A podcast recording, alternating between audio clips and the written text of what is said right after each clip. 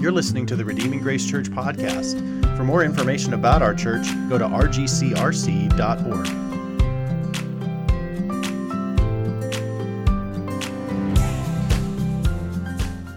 Between 1619 and 1866, between 400 and 600,000 African slaves were brought into uh, the colonies, into North America, into our country. And um, many of them became Christians, and many of them sustained under incredible persecution and really not much hope in front of them. Uh, continue to sustain. There's really a robust Christian um, in, influence and, um, and uh, what's the word I'm looking for? Um, reputation eh, within uh, even um, slave peoples.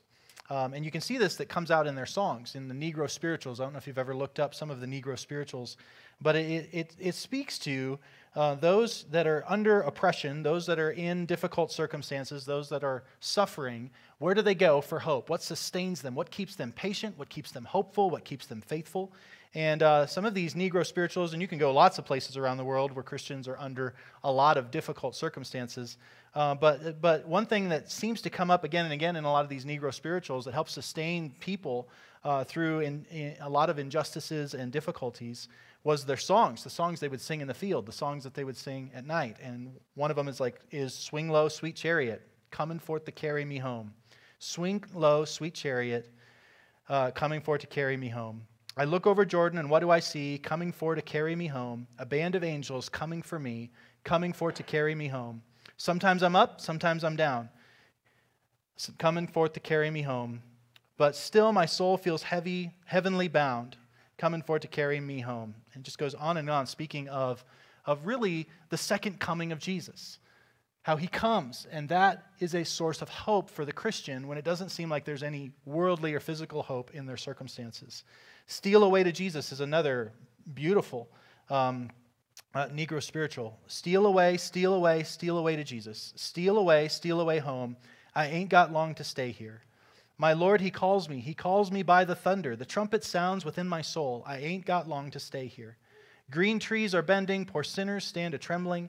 The trumpet sounds within my soul. I ain't got long to stay here. My Lord, He calls me. He calls me by the lightning. The trumpet sounds within my soul. I ain't got long to stay here. So, what sustains Christians in hard times? You can go around the world, and it's these songs, it's reciting these truths about the return of Jesus and all of the things that will be made right when he returns. And that's really what James is landing his book. We're now entering the conclusion of his book. And he has challenged us in a lot of areas of our life. And now he brings, in our last three sermons that we'll have together, a tremendous amount of comfort.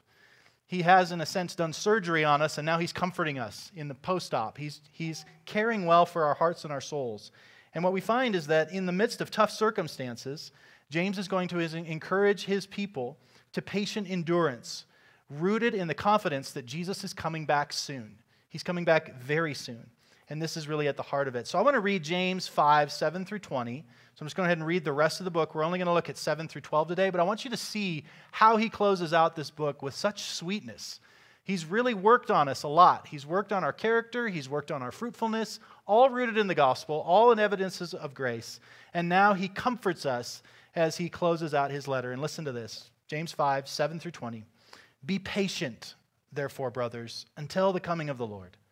See how the farmer waits for the precious fruit of the earth, being patient about it, until it receives the early and the late rains? You also be patient. Establish your hearts, for the coming of the Lord is at hand.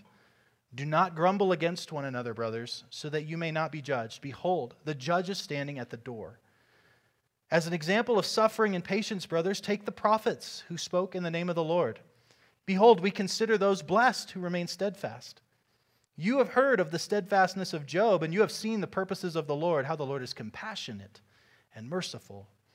But above all, my brothers, do not swear, either by heaven or by earth or by any other oath, but let your yes be yes and your no be no, that you may not fall under condemnation. Is anyone among you suffering? Let him pray. Is anyone cheerful? Let him sing praise. Is anyone among you sick? Let him call for the elders of the church and let them pray over him, anointing him with oil in the name of the Lord.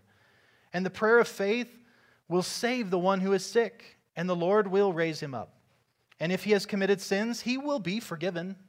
Therefore, confess your sins to one another and pray for one another that you may be healed. The prayer of a righteous person has great power as it is working. Elijah was a man with a nature like ours, and he prayed fervently that it might not rain, and for three years and six months it did not rain on the earth. And then he prayed again, and the heaven gave rain, and the earth bore its fruit. My brothers, if anyone among you wanders from the truth and someone brings him back, let him know that whoever brings back a sinner from his wandering will save his soul from death and cover a multitude of sins. Oh, that's so sweet. And I think in this conclusion, in the midst of suffering and trials and the difficulty of following Jesus, he tells us that there's three superpowers that we have as believers. We're just going to look at one of them today, but I just want to point them out to you. The Christian superpower of patience in 7 through 12. The Christian superpower of prayer in verses 13 through 18. And the Christian superpower of repentance in 19 and 20. Those are not the superpowers we would pick if we were trying to establish a kingdom. But it is the superpowers that we have to endure and to bring about God's kingdom in the world is patience, prayer, and repentance. That's what I want you to lean into. Until Jesus comes, lean into these three things. These are your superpower. This is where the grace is. This is where the strength is. This is what will help you endure. And for 2,000 years, we've been watching Christians, and this has been the three things that God has sustained his people with is patience, prayer, and repentance. And he wants to make sure they have it and they know where they can find the power to do all the things that he has described in this letter. So, six questions about the Christian superpower of patience. The first question I'm going to answer is going to take about half our time. So, for those of you that might get panicked about the pacing of this message, know that I've thought about that. And the second half will go, the second five will actually go faster than the first one. But here it is the Christian superpower of patience. That's where he's landing this letter. What is patience made of? What is he describing? So, what is this patience he's talking about, and what is it made of? Okay? He says in verse 7 Be patient, therefore, brothers, until the coming of the Lord. See how the farmer waits for the precious fruit of the earth. Be patient about it until it receives early and late rains. You also be patient. He's just emphasizing this is your Christian response to suffering. Because he's just talked about in the previous passage the rich who are oppressing them and God's going to take care of them, your response is patience. This is what I want you to get in light of these unrighteous um, oppressors. You be patient. That's your, because the coming of the Lord, He's coming. He's going to deal with them, and He's also going to deal with you. Patient here in the original language is a compound word, macrothumeo, which means long, macro. We get that. Macro, big, long, far. It's kind of a distance word long, distant, far away. And thumeo is passion or sacrifice. So he's calling them to a long suffering, a far reaching passion. Okay? So you're, when you become a Christian, you're expecting suffering and you're expecting a long suffering with an ending in mind. Be patient. Resolve yourself to take the long view, that you, you have a passion, you have a suffering that is going to need to go all the way to the end. It's a long one. So, patience here is the idea of suffering for a long time, a long range, sustainable passion or sacrifice. Patience is a non negotiable in the Christian life. I thought about just taking all of the passages that relate to patience, God's patience and our patience, and we would spend 40 minutes just reading those. Patience is all over the New Testament, it's all over the Old Testament. This idea that God is patient, so therefore you be patient. Long suffering. There's no one more long suffering than God. He's put up with a lot of junk for a long time for a purpose. And so we also do the same thing. So that's the idea here. Patience is this long suffering, this extended passion, this ongoing sacrifice that we are called to make because of what Christ has done for us in response to the trials of this world. But notice in verse 8, he calls them to establish their hearts. So, what we see is this long suffering patience is also made of rootedness. So, I think all of this is, under, is describing the patience that he's calling them to do. Well, how do we have that kind of patience? What's it made of? What's the stuff that's in patience that makes it work? Well, one is rootedness, a long suffering rootedness. He says, establish your hearts. Greek word sterizo, which means to make more firm. So make your faith firmer today than it was yesterday. More solid, deeper, more rooted, more nourished, strengthened. Establish your hearts together. In what? What are we to establish our hearts in? I think, basically, in the larger context of the gospel, it would be the gospel, right? Get deeper, stronger, more sure. Work on your faith, strengthen it for the long haul. So go deep into sound doctrine. The pastoral epistles talk about this all the time that you need to teach what accords with sound doctrine. People need to know the character of God, they need to know the reality of human sin. They need to know the deep doctrines of the faith. You've got to get people down into the roots. Their ground, he has to go all the way in. If it's going to last, the roots have to go deep. And so many of the pastoral epistles go, Pastor, this is your job, is to get people rooted in sound doctrine. Get them rooted in sound doctrine. This is part of why we have the men's theology night on Monday nights, is we're trying to get the roots down deep so that men will last. They will establish their hearts deep with roots in the gospel, in the truths of what God says. So that means that patience is not just idleness, like just sort of sitting on the couch waiting for Jesus to come home. This is active. We're digging in the dirt. We're trying to get deeper into the word. It requires effort. Patience requires discipline. So, this long suffering rootedness means there's a discipline that we are stirring one another up in so that we might be solid to last for the long run.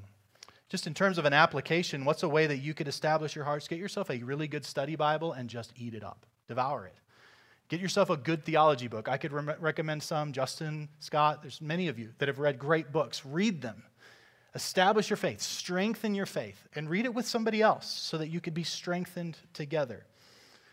That's the conclusion. That's what gets you to the finish line is this long-suffering rootedness in sound doctrine in the gospel.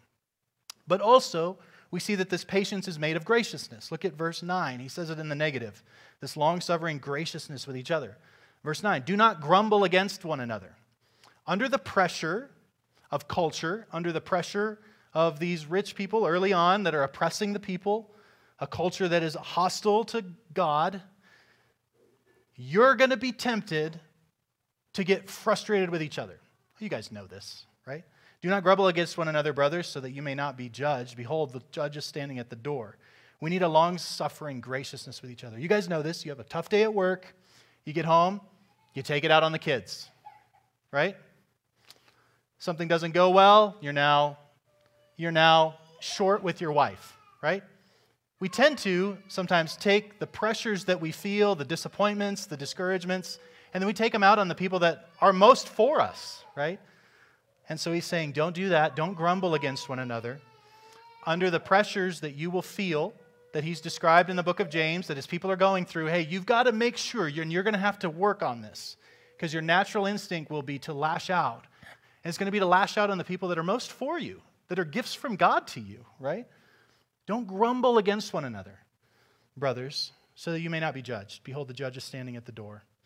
Greek word here is stenazo. So it's sort of an interesting play on words from verse 9. Establish, or sterizo, not stenazo, right? There's sort of a play on words here of like, be rooted in your hearts without grumbling. Okay, so get some sterizo in your life and no stenazo. Get rid of that. Get rid of the groaning, the grumbling, the complaining, is what that means. James has talked about this in James chapter 3 about the sins of our speech, that out of the same mouth comes blessing and cursing, brothers, that cannot be. That cannot be in our gatherings or our homes. And then in James 4, he says, Don't judge one another, right? So, this idea that someone isn't living up to my expectations, my church community isn't living up to my expectations, so I'm going to grumble, I'm going to groan, I'm going to harbor complaints. Um, can't do that. It won't get you to the finish line. It won't help you get other people to the finish line. And if we're going to have this long suffering in a hostile world until the return of Jesus, we have to be gracious with each other.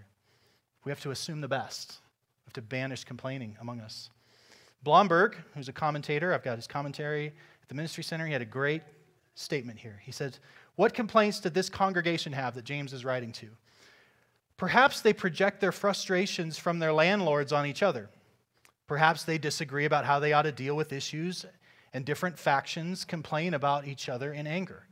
Maybe they are blaming one another for the problems they're facing as a congregation.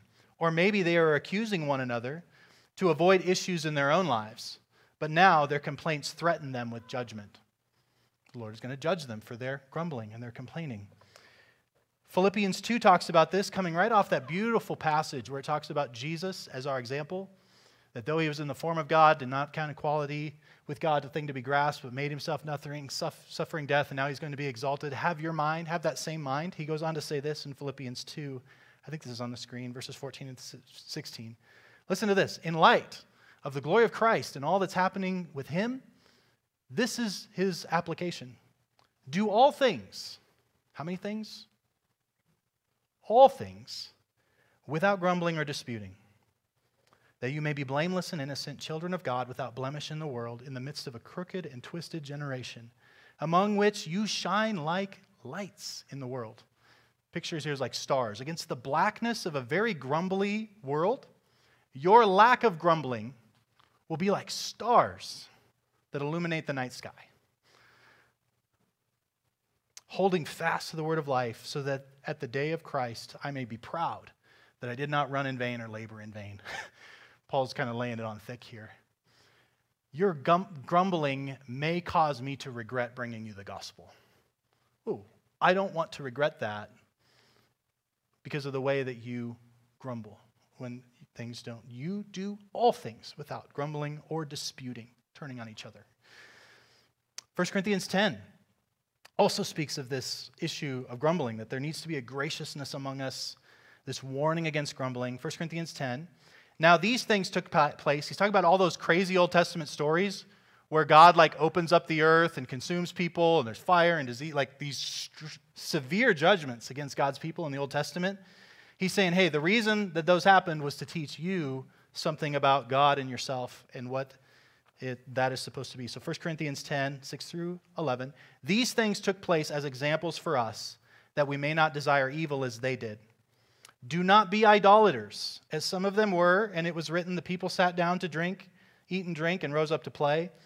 We must not indulge in sexual immorality. So, number one, don't have any other gods before God, right? That was the first thing they were judged for. Secondly, don't indulge in sexual immorality, as some of them did, and 23,000 fell in a single day, sexual immorality, okay? two, two big ones. Verse 9, and we must not put Christ to the test as some of them did and were destroyed by the serpents. So that's a third thing. And then number 10, nor grumble, as some of them did and were destroyed by the destroyer. Now these things happened to them as an example, for they were written down for our instruction on whom the end of the ages has come. So he just lists like these are the four sins that God wants to get across to you. This is like the Mount Rushmore of sins, if you want to be judged, right? Would that be the four you'd pick? Idolatry, sexual immorality, uh, putting Christ to the test, and then grumbling. Would that make your top four judgeable sins? It does here. It says, yeah, that's the point. That's why God did that, was because that would be hard for you to take. you would excuse your grumbling, but I'm telling you, don't grumble as some of them did. Sinclair Ferguson, he says this, great theologian, says grumbling has destroyed far more churches than heresy ever has. Stay patient is the call here. Stay established. Be gracious with each other because you're going to need each other. I don't want to speak ill of anyone that I'm going to have to spend eternity with. That just get awkward, right? Encourage one another help one another. Do not grumble, brothers, because the judge is at the door. The idea there is that he can hear you. You ever walked into a conversation and it's clear that the conversation was about you or something they didn't want you, and it's just sort of this awkward, like, st- they didn't really want you to hear what's happening, and so there's just sort of this awkwardness going. Jesus hears you. He hears what you say about other people. He's standing at the door, like, there's not much between you and him, and so we tend to think that maybe that's just, we can just say that, we can just vent. It's like, no, he, he can hear you. He's at the door, he's like right there. So, by way of application, I would encourage all of us to just banish all grumbling. Give ourselves, give, give yourself zero tolerance or excuse for any words of complaint that isn't directed towards God. There are passages that speak about us complaining to God. We can see that in Job, we see that in the Psalms, but it's the turning on each other just refuse to do that. Just go, that's just not a tool I'm going to have in the tool bag. That's not a club I'll have in the golf I'm just not going to use that. I'm trying to come up with metaphors that don't make sense. Okay. Just refuse to do that. Just go, you know what? I'm just not going to give expression to that. I'm going to deal with it quickly because I'm going to need these people. I'm going to need my family. I'm going to need my kids. I'm going to need my church family. I'm going to need my pastor. I'm going to need my elders. And so I just banish grumbling and embrace graciousness. Also, this long suffering patience is made up with steadfastness. And very similar to the uh, establish your hearts, but this steadfastness, hypomone, means remaining under or load bearing. That's what this word means steadfast, this ability to take on like a heavy load of suffering. So this is like base, lift with the legs, not the back, right? You guys said different with the TVs, right? Lift with the. Like this is load bearing. This is like, okay, these, think through the scriptures about the people that bore a heavy ministry that endured through incredible suffering, the load that God was able to put on some of his servants, and they still stand. And he gives some examples there, right? You've heard of the steadfastness of Job. God put a heavy weight on this man. And he wobbled and he whined, but he did not fail. He's like, You do that. That is blessed, he says. Hypomone, remaining under load bearing, a big load bearing patience. James has talked about this in the very beginning of his book. Count it all joy, my brothers, when you meet trials of various kinds, for you know that the testing of your faith produces steadfastness. And when you're having to lift that heavy weight of suffering, it's going to give you strength for the next load that's coming, right? This is the power lifter. This is like have a faith that can endure. Know that the testing of your faith produces steadfastness. That's how you build muscle, right? That's how you build spiritual muscle is through testing it, pushing it to its limit. And let steadfastness have its full effect, that you may be perfect and complete, lacking in nothing. So, this is like the, the bodybuilding. Like, consider the spiritual resiliency that Job had and pursue that and, cons- and, and assume that every inconvenience, every trial, Every frustration is simply building spiritual muscle for steadfastness that you're going to need and your brothers and sisters are going to need to get to the end. That's what God is doing with you. He's like a trainer who's pushing you to your limit for your good. In verse chapter 1 verse 12, blessed is the man who remains steadfast under trial.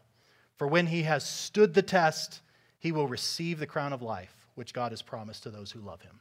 Isn't that great? So patience requires rootedness, requires graciousness, requires steadfastness, this strength. R.J. Knowling, this is a theologian I found, sounds like J.K. Rowling, but the letters are different. R.J. Knowling, different person, says this Patience is the self restraint to not hastily retaliate against a wrong. So it's the self restraint Steadfastness is the temper that does not easily succumb under suffering and pressure. And notice he says that they're blessed. This kind of sounds like Sermon on the Mount, doesn't it? Consider the blessedness. We consider blessed those who remain steadfast. We look at the characters in the Bible and we marvel at them, going, man, what a faith. And then we're frustrated when God allows us to go through things that would produce that kind of faith, right? I want to be a man of faith like that. I just don't want to go through the process, right? Uh, I would like to be 20 pounds lighter than I am, but I don't want to go through the process of being 20 pounds lighter, what that would actually take, right? Like we marvel at the faith that these men had in the scriptures. And then we balk and we fight and we, we're frustrated and we quit when God actually takes us through the process to bring us to that blessed state of faith. We want the faith of Job, we don't want the life of Job, right? And this blessed feels like the Sermon on the Mount where Jesus says, Blessed are the poor in spirit. Who wants to be poor in spirit? Blessed are those who mourn. Who wants to mourn?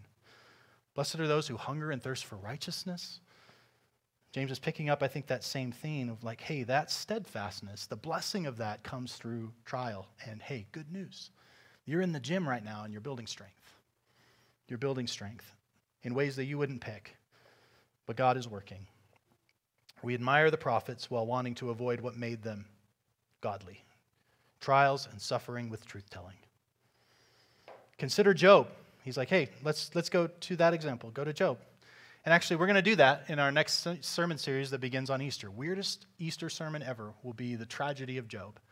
And we're going to spend some time. We're just going to take James's instruction here. He says, Consider Job. That's sort of how he ends his letter. So I'm like, oh, well, that should be our next sermon series. We'll just let the Bible tell us what to study next. So we're going to spend a few weeks in Job. And I think you'll be amazed at uh, how helpful the book of Job is. The word compassionate there, you see the purpose of God, how the Lord is compassionate and merciful. We see that in the Job story. Comes in sort of a weird way, but it's there. The word for compassionate is polus splagnos. That's fun to say. Doing lots of Greek works today because there's lots of fun ones to say. That doesn't always work out, but there are uh, polus splagnos, which means many guts or many intestines. Isn't that fun? Poly, many, splagnos, guts, intestines. And the idea of compassion is that I feel in my gut. I feel. That was sort of the idea back in the day was that, that your, your belly was sort of the seat of emotions. So this is saying that the Lord has all of the feelings towards you. God has, he's full of compassion. He feels in his gut everything he's putting you through. He's not indifferent. He's not disengaged. He knows what He's putting you through, and He feels the pain and the struggle and the difficulty. He feels that for you and with you. He does not wound from His heart, as one of the old, uh, one of the Old Testament prophets speaks. So God is full of compassion for you from His guts. He feels it. He feels what you feel. And so what we have is we have compassion for your suffering, and then He says He's also merciful. He's mercy for your sin. So as you go through the trials and tribulations, you're going to need patience, but just know God's heart for you is that He is full of compassion. He has many feelings towards you. And He has much mercy for your sin. He has compassion for your suffering. He has mercy for your sin. He's not running out of any of it, He has a lot of it. We see that in Job, and you can experience that as well. Compassions for your suffering and mercy for your sin. So I think one way we could apply this is that we could read church history. Like, he calls them to look back at some of the great stories of people of faith in the Old Testament. We could read Hebrews chapter 11. Actually, that'd be a great thing to do right now. By faith, this man endured this, endured this, endured this, endured this. You're supposed to look to them and go, I am going to do that too. Nobody in the scripture had an easy time walking with God. No one got an easy first class experience. All of them suffered. Name one character in the Bible that had an easy life. No one. Yet we tend to think that we deserve one. That's just not the case. We would be helped by reading our Bibles and seeing the examples of the saints down through history of steadfastness in testing. And we should also read church history, learn about Christians around the world. If your day is saturated only with American political talk, you're going to get very discouraged and you're not going to have the nourishment you need. If everything is always just shades of Republican red or Democrat blue, you're going to be depressed. You'll become very corrupted, misshapen, and shaky, ineffective, let alone Christian. There's something about Christians being faithful down through the ages, reading the Negro spirituals, hearing about Christians in China, learning about what it was like in the Reformation, reading the Puritans, understanding the church fathers, reading about martyrs in the first century. What does steadfastness look like? To stand firm and endure. We have tons of characters in the Bible that are meant to be encouragement for us. And we have tons of Christians down through history and in other cultures and places that can teach us so much about what it means to be steadfast. So read some good church history. Again, I could recommend some to you if you want, some great biographies of what steadfastness through trial, real patience to the end, looks like. And then lastly, this long suffering has integrity. Integrity in word and action. Look at verses 12 and 13. But above all, my brothers, do not swear, either by heaven or by earth or by any oath. Let your yes be yes, even in suffering, even if it costs you something, even if no one else is doing it, you have integrity. Let your yes be yes. Let your no be no so that you may not fall under condemnation. James is just pulling this straight from the Sermon on the Mount, Matthew 5. Jesus says, Again, you've heard that it was said of old, You shall not swear falsely, and you shall perform to the Lord what you have sworn. But I say to you, do not take an oath at all. The whole reason for oaths is because we can't trust people, right? Be a person that doesn't need oaths. This is not to say that you don't take the oath when you're giving testimony in court or sign a contract, but the idea is don't be the kind of person that people have to double check your word or get you to sign on to something because there's a lack of integrity there. Like the boy who cried wolf, right? Do not take an oath at all, either by heaven, for it is the throne of God, or by the earth, for it is the footstool, or by Jerusalem, for it is the city of the great king. There was this ranking in, in those days of oaths that if you took an oath this, then you weren't on the hook, but if you took an oath on the gold of the temple, well, then you have to keep that oath. There was this loopholes to truth telling. Just be a truth teller, even under pressure, even in suffering, even if it costs you your life. Be a truth teller. Have integrity. Notice the only time in the New Testament where someone takes an oath is Peter when he denies Jesus. I swear I don't know the man, right? He's lying.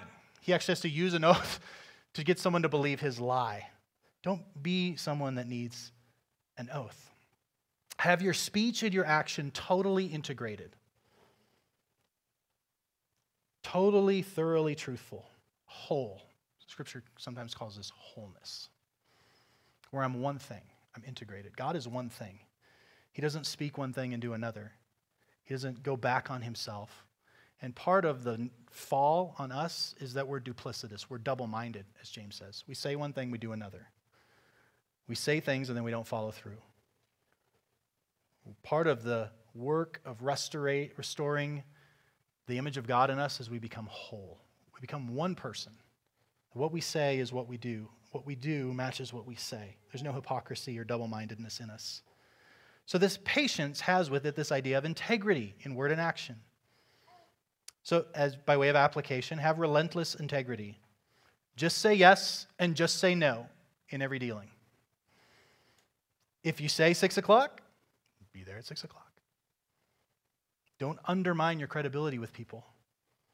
That reflects on the gospel. You're not just reflecting yourself, you're eroding trust in who your Lord is. Don't say, I'll pray about it, and then not pray about it. If you say, I'll pray about it, pray about it, maybe right then and there. Don't ghost people. Don't give false excuses. Don't need oaths to convince people. Ultimately, if you have said yes even to Jesus as Lord, then don't say no to his commands. Let your yes be yes and your no be no with God, to his commandments and his ways. So just be relentlessly, have relentless integrity. So that's what we see that this patience that he's talking about is packed full of stuff, right? It's packed full of long suffering rootedness, long suffering graciousness with others, long suffering steadfastness in testing, and long suffering integrity in word and deed were one thing. So let me get to the other questions, okay? These will go quickly. Who must be patient then? If that's what patience is, that's what the gospel produces when we grab hold of it, that's where it's taking us. That's what it requires of us. Who then must be patient? Certainly just the super Christians, probably, right? But he says brothers four different times verse 7, 9, 10, and 12. He means ordinary Christians. Every ordinary Christian is required to and able to be patient. No exceptions. There's no other Christianity I have to offer you than one that's going to require patience. I don't have a fast track version, I don't have a shortcut. I don't have two levels like the the, the A plan and the B plan. This is Christianity. No believer gets to opt out of patience. Nobody. Second, well, third question Where are we to be patient? Well, it's in the context of suffering and in the church. That's where we do it. The context of this whole book of James is joy and suffering. Most scholars believe this is the first New Testament book written. So this was like the first word that the Christians needed. Because this Christian thing got hard fast. And they needed this. This was first. There's no other books of the New Testament probably written yet. This is what they need. This is where they need to plant their flag. This is the first word to these first Christians. How do you deal with suffering? How do you deal with the idea that this resurrected Messiah, following him makes your life worse and harder in so many ways? Well, you're going to need patience. You're going to need it in suffering wherever you are, and you're going to need people to suffer with. Christianity is uniquely constructed for suffering. Christianity doesn't work near as well in prosperity. It's like made for suffering because that's what Jesus did. Jesus came. He lived a very lowly life, not a, not a high level life, born in a stable, lived virtually homeless, low sustenance, crucifixion, and then he left. Christian life is cross shaped, it's crucifixion. He says, Take up your cross and follow me, not take up your Bentley. Take up your cross and follow me. It's going to be pain and suffering. Christianity actually gets a little off kilter when it's prosperous. There's something about the need for suffering. We're not home. We're pilgrims. We're passing through. We're sufferers. We're servants. Then in the church, right, we have this idea don't turn on each other. The, that's just screaming out to us that we need each other. We need elders to pray for us. We're going to see that next week. You have to have elders. You have to, that presumes, I think, a church membership where your elders recognize you as one of their flock and where you recognize them as one of your elders and there's sort of a clarity that, hey, we're supposed to be praying for you. We, you, like, you need that. You're not, there's going to be certain healing and sustenance that you're not going to have unless you're in a local church with elders. Like there's certain blessings that only come through being under elders. We'll see that next week. In the church, suffering and pain cause us to turn on those closest to us. Worldly pressure, physical suffering, family tensions, we can take it out on our church. We can grumble against our pastors and elders. We can get irritated about decisions that the elders make. We can come discontented with the ministries we do or don't offer. We can be bitter that we keep being asked to serve oh, again and give and attend. We have to do all that. And join? Like, what are you talking about? Why is someone sitting in my seat? Why do I always have to be the one to clean up? Why can't someone out reach out to me for once? How come it never seems like my ideas or suggestions get taken? I can't believe these kind of people are coming here now, right? Why didn't we say something about this issue? Why does the pastor keep bringing up this same issue? Why does he keep talking baptism and membership like all the time? Like, let it go. Don't they know and appreciate how hard I have to work? Patience in suffering in the church. We need each other. No grumbling. What about you? How do you handle when patience is required with your church? The Lord's at the door, He can hear us. Where do we suffer? In whatever place and time God has put us, under whatever diagnosis, if that's in North Korea, if that's in, we just talked about that, North Korea. If you're called to be patient and faithful in North Korea and give your life for the gospel, then you give your life for the gospel. You're patient. If it's here in prosperity, if it's there in disease, wherever it is, you're meant to be patient in and with your church. One person has said that the church is an anvil that has worn out many hammers. It gets persecuted again and again, and it just, it just doesn't give. Hammer after hammer down through history, persecution after persecution, and the anvil of the church just wears out every hammer. We just have a way of enduring. We just outlast our opponents. they run out of energy persecuting us, and we're just like, well, we're still here. I have so many illustrations I'd love to share with you, but I need to uh, keep moving. We have more questions. Question number four. What does this patience look like? He gives us some examples. We've already touched on some of them. The farmer. He's like, when you think of patience, think of farming. Farming requires a lot of patience. The farmer has to trust God with what he cannot control. He cannot make the rain come, he cannot make the seeds grow. He cannot accelerate the process to try to get an early payday. Right? He has to wait for harvest time. He has to wait on the Lord. That's what the Christian life is like working and waiting for things that you can't control, that you can't accelerate. He has to work and spend on something that he won't see a return till later. Farmer has to go in incredible debt and hope he's going to get paid off at the end, right? He has to trust God. He has to trust God for the seasons to work out in his favor. He has to trust God. He can't, he can't get the harvest in installments. When it's harvest time, it's harvest time, right? So that's the picture here. Think farming. Yeah, the harvest is when Jesus returns. So I'm not expecting to get any payment now. I'm expecting work and wait now. Storms come. I can only, I can't control those things. So I'm patient. Also, think Old Testament prophets. They speak truth and they endure evil, even to death.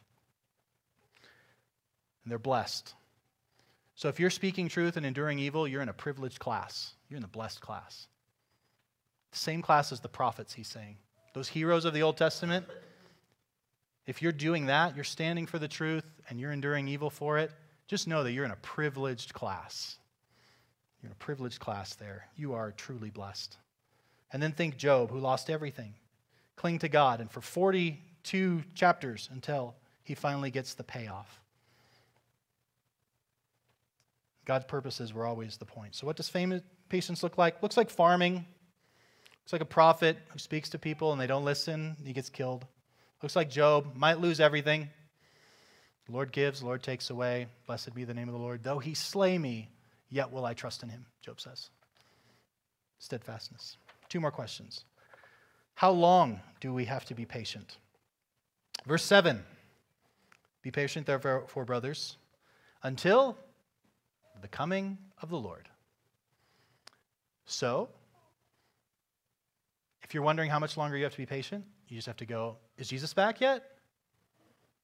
Okay, one more day of patience then. Until the coming of the Lord. The good news is, it won't be forever. There is an expiration date to patience. It will end. He's going to come, and we will never have to be patient again. and don't think of our patience in terms of just millennium, because it's like, James, it's still 2,000 years, right? Did James get this wrong? Well, Peter helps us here. Don't think in terms of millennium, think in terms of days. 2 Peter 3 8 and 9. Do not overlook this one fact, beloved, because we will overlook it. That with the Lord, one day is as a thousand years, and a thousand years is as one day. The Lord is not slow to fulfill his promise, as some count slowness, but he is patient, long suffering towards you, not wishing that any should perish, but that all should reach repentance. So it's been 2,000 years since James wrote this. That's only been like two days, right? It's only been two days. Patience isn't going to last forever, but it is going to require patience till the very second he comes. 2,000 years of patience, and if it takes another 2,000 more, so be it. He's not returned yet, then we be patient. And when he returns, we, re- leave patience behind forever. The only thing we're not allowed to do is stop being patient. Patient until he comes. Lastly, why should we be patient? Three times he says it very explicitly. Verse 7 Be patient, therefore, brothers, until the coming of the Lord. His return is what motivates and empowers patience. You also, verse 8, be patient, establish your hearts, for the coming of the Lord is at hand. Like it's right here. You could grab it. Like it's just literally just out of reach of your hands. It's like right here. Verse 9 Do not grumble against the Lord, brothers, so that you may not be judged. Behold, the judge is standing at the door. Like there is nothing standing between us and the return of Jesus. Nothing. Like all he has to do is step across the threshold. He's right there. You can almost grab him. He could do it right now before this sermon is over. Like it's right here. Our patience is almost over. Two times implicitly, it seems like with the Job story, God eventually appears. And even with the oath taking, don't fall under condemnation. We call this the Parousia. The Parousia is that Jesus is returning, He's going to come. He's going to come personally, he's going to come decisively, he's going to come bodily, and he's going to come at any moment. He's going to come soon. So this is good news to the humble patient. This is the fuel that keeps us going. Is today might be the day. And then when we get to tomorrow, we'll go, today might be the day. Then we get to the next day, today might be the day. I don't have to try to store up all the patience for the next hundred years. I just have to be patient today because he might come back today. And that gives me enough. His mercies are new every morning. He'll have patience for me tomorrow that I don't need yet today. I just need today. I just need today. The return of the Lord is always positive judgment for those who are patient.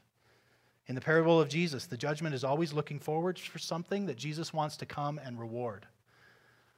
We tend to think of the return of the Lord as being primarily judgment, and there's certainly a big component of that, but there's also, he wants to find something to reward, and he's going to reward the patient.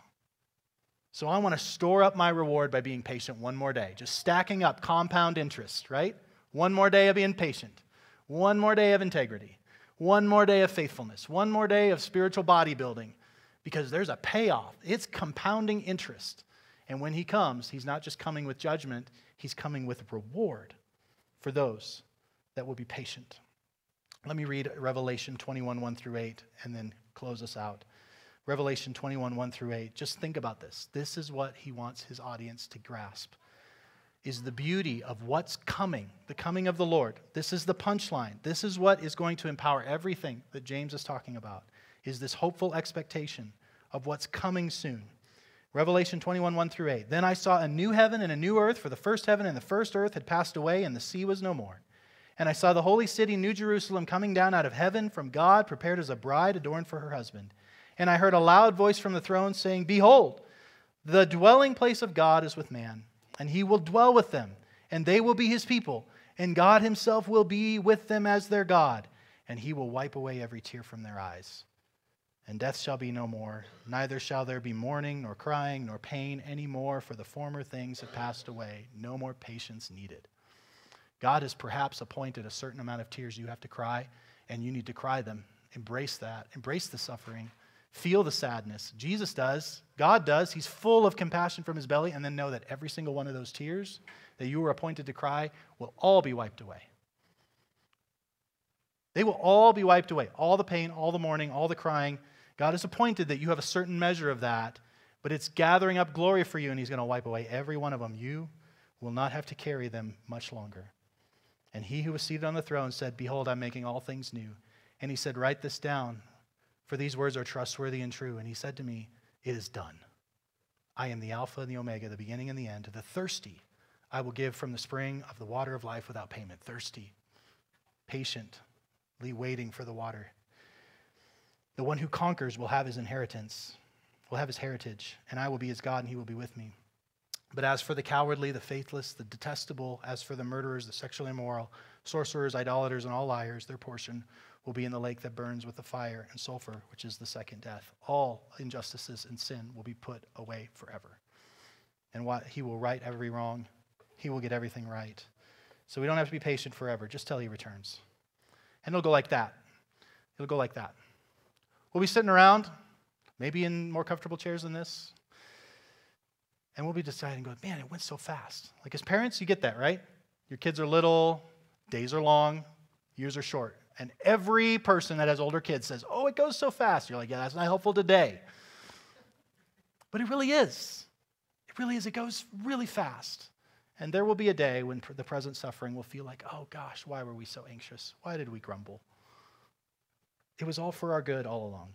So, bottom line, as you can see, patience is not idleness, but active hope. It's a living faith with wholeness, endurance, and kindness. It's all about digging deeper into spiritual things, striving for maturity. It's all about actively taking control of our attitudes and our words and our schedules and strategically using them to build up and never, ever, ever tear down. It's about bearing up under real pain, injustice, and stress together. It's about saying yes and no and meaning it and doing it and following through, representing that our, uh, realizing that we are representing a totally trustworthy, totally reliable God to a world that is longing to see something real, that needs to see the truthfulness of God. So let me ask you this Is the second coming of Jesus good news to you? Why or why not? Does it dominate your life? Are you thinking every day, today could be the day? Today could be the day. I can be faithful one more day. Is it the true north of your life's compass? Is it producing the kind of patience in your life that James is describing? If yes, by faith you've put your faith in the person and work of Jesus. Be patient in all the ways and places James has instructed us. I guarantee you, you will not regret it. You will not regret being patient and waiting on the Lord. If no, if you're describing, and I'm, I'm describing something that sounds so alien to you, that I encourage you to not be patient, to turn from your sin and self reliance and embrace this Savior today to not go without this hope and this strength. This is the kind of life that you actually can have by the Spirit. So I encourage you to not be patient. If all of this sounds foreign and you've not put your trust in Christ, put your trust in his death, his resurrection, his intercession, his return. And you can have a life like this, marked by this, growing in this. Friends, this is our Christian superpower in every place, in every situation. We are going to need each other's help and encouragement, and we're even going to need some correction at times to stay fixed on the truest, realest thing, which is that our Savior is right at the door. He's right there. It's going to be good. We have to hold on to the gospel together. We have no other choice. We have to be patient together with ourselves, with others, with the church, with the lost, with God, and in God. Let's pray. God, we thank you for this good word. We thank you for this hopeful tone that James is striking at the end of his book after so much challenge and so much warning and so much so many imperatives. God, we thank you that he is landing in a place here of great hope, of great hope in your return, and the fact that we don't have to try to make everything happen. We can be patient. So, God, we pray that you would be building this kind of patience from the ground up in our church that there would be a real resilience and depth to our congregation, that there would be a real depth and graciousness and integrity in our families, in our small groups, in our outreach into the community, in our homes, in our marriages, in our kids. God, we just pray that this would be a defining mark of our church and that really would prove to be exactly what this community needs to know about that we would eh, respond to the issues in our world from a place of rootedness, confidence, and strength and patience. Uh, and that our King is coming back soon. So, God, we pray that all of that, all of the resources of the gospel would bear all of the fruit you want it to bear in us. In His name we pray. Amen. Thank you for listening to the Redeeming Grace Church podcast. For more information about our church, go to rgcrc.org.